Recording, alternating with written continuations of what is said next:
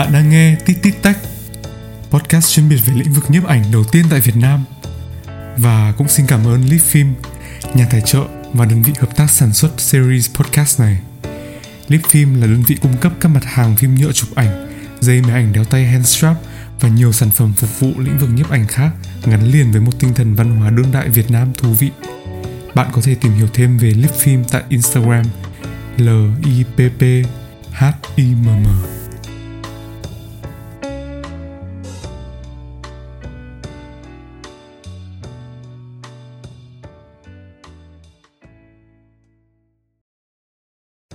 Xin chào, lại là Quang Anh đây. Lâu rồi chúng ta chưa gặp nhau ở đây nhỉ?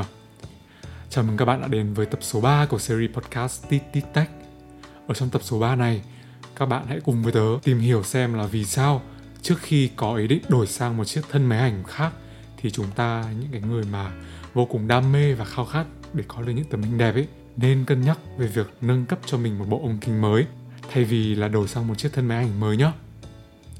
Uhm, có nhiều bạn mới chụp hay thậm chí là đôi khi cả những cái người mà đã chụp lâu năm rồi ấy, thì thường xuyên là cảm thấy ảnh của mình luôn luôn thiếu mất đi một cái yếu tố mang tính bùng nổ nào đó.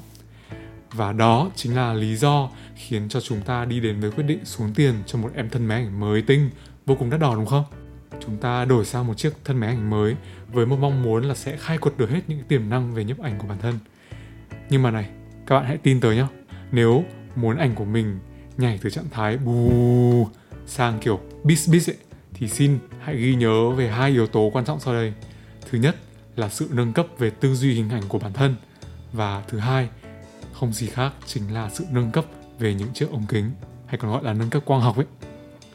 Một chiếc ống kính cao cấp tất nhiên không nhất thiết phải là một chiếc ống kính đắt tiền đâu, nhưng nó sẽ là trợ thủ đắc lực cho việc nâng cao chất lượng hình ảnh của bạn ngay tức thì đó.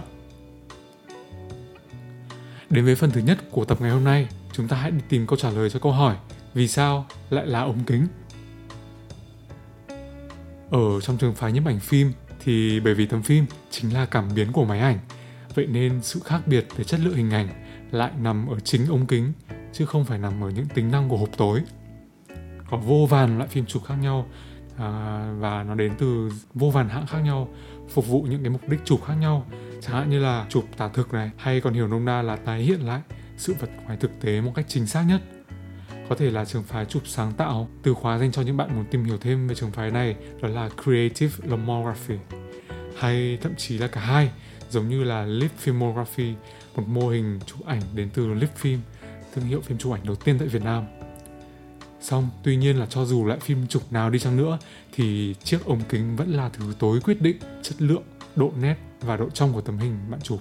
Bước vào kỷ nguyên máy ảnh số thì quả nhiên là có thật nhiều yếu tố công nghệ đã được thêm vào để nâng cao chất lượng hình ảnh đến mức tối đa, à, bao gồm ngay cả những chiếc cảm biến. Và mặc nhiên, việc tôn sùng một chiếc cảm biến xịn sò, siêu cấp vô địch lại là một điều không thể tránh khỏi đúng không? Dẫu biết là vậy, nếu như bạn thuộc dạng tay chơi khá giả với một bộ sưu tập những cái ống kính đắt tiền ấy và cái thứ mà bạn quan tâm là những chiếc thân máy ảnh tối tân xứng đáng để đi cùng những chiếc ống kính đắt tiền đó thì ok xin chúc mừng bạn hãy tiêu tiền theo cách của mình. Với phần đông còn lại chính là những bạn nghèo như chúng ta thì xin lỗi nhưng chúng tôi cần đầu tư thông minh hơn thế. Vì sao hả? Hãy cùng tìm hiểu về sự khác biệt trong yếu tố quang học nhé. Theo như tớ để ý khi theo học nhiếp ảnh ở trường ấy thì đa phần là những bạn sở hữu cho mình một cái body máy ảnh tân tiến nhất cùng một cái chiếc lens zoom kit ấy. À, đi theo máy thì thường sẽ có một cái chất lượng hình ảnh khá là thua thậm chí không muốn nói là thua xa khá nhiều so với những ai mà đang dùng một cái thân máy đời cũ cùng với một cái ống kính ngon nghẻ hơn. À, tất nhiên là với điều kiện so sánh họ đều ngang nhau về mức độ chuyên môn nhé với một chiếc ống kính ngon nghẻ thì sẽ không tài nào có thể biến bạn trở thành một nhiếp ảnh gia ngay lập tức. Nhưng chắc chắn nó sẽ khiến cho chất lượng hình ảnh của bạn tốt lên. Theo cái cách mà chắc hẳn là không có một loại phụ kiện gắn liền máy ảnh nào có thể làm được. À, tất nhiên là ngoại trừ những chiếc tripod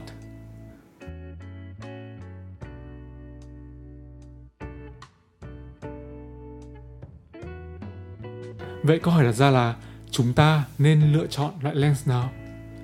Thì theo tớ, có hai cách để thực hiện việc nâng cấp ống kính của bạn. Thứ nhất là bạn có thể lựa chọn lên đời với một chiếc lens zoom thật là pro với tiêu cự đa dụng cùng với một mức khẩu độ lớn thông thường thì sẽ rơi vào khoảng f2.8 ấy.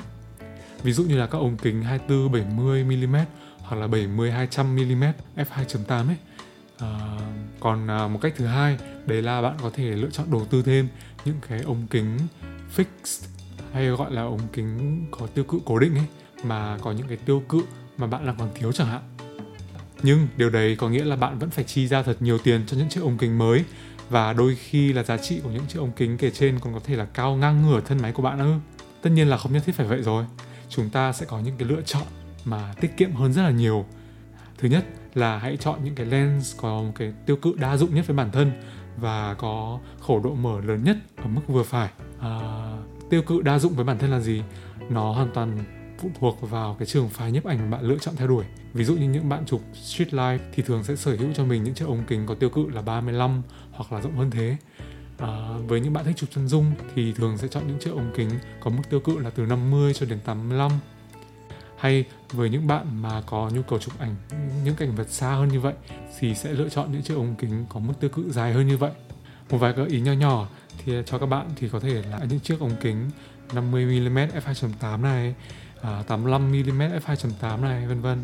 Rất là phù hợp với à, nhiều những cái hoàn cảnh chụp khác nhau thứ hai là nếu như mà bạn thích sử dụng những chiếc lens zoom và đã quen sử dụng chúng ấy, thì bạn hoàn toàn có thể lựa chọn những chiếc tầm trung với cái độ mở khẩu lớn nhất ở trong khoảng từ à, f3.5 cho đến f4.0 chẳng hạn.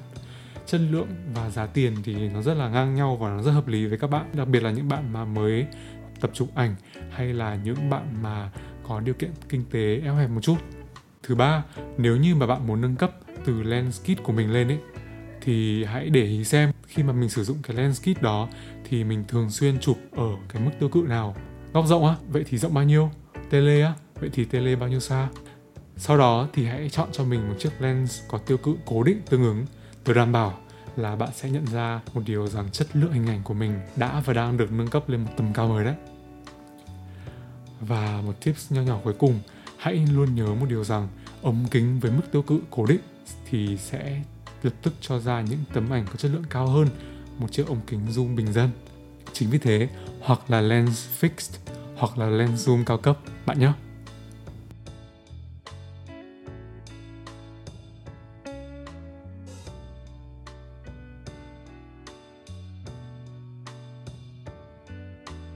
Để kết lại tập số 3 ngày hôm nay thì chúng ta hãy cùng ngồi xuống điểm qua lại một số những loại ống kính mà tớ gợi ý nhé. Nếu như bạn mới tập chụp thì ống kính 50mm f2.8 là một chiếc ống kính vô cùng hợp lý, vừa hợp lý về giá tiền và lại càng hợp lý về mục đích sử dụng nữa. Hãy nhớ là đừng để bản thân mình quá là ham mê những chiếc thân máy ảnh cập nhật những cái công nghệ mới mẻ và tân tiến nhất nhé. Bởi vì tin tới đi, bạn vẫn chưa thật sự khai thác hết tiềm năng của chiếc body hiện tại của mình đâu. Hãy nghĩ tới việc cập nhật cho chúng những đôi mắt trong trẻo và chất lượng trước bạn nhé.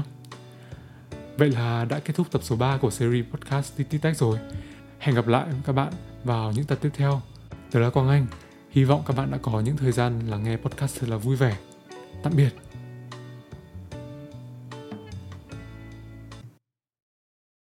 Đừng quên, bạn có hẹn với Tít Tít Tách vào 21 giờ 30 thứ hai hàng tuần. Hãy follow podcast này để trở thành người nhận thông báo sớm nhất mỗi khi có tập mới nhé. Mọi ý kiến đóng góp và xây dựng nội dung chương trình xin vui lòng gửi về hòm thư tít tít tách a gmail.com Biết đâu, chủ đề tuần tới lại là của bạn thì sao?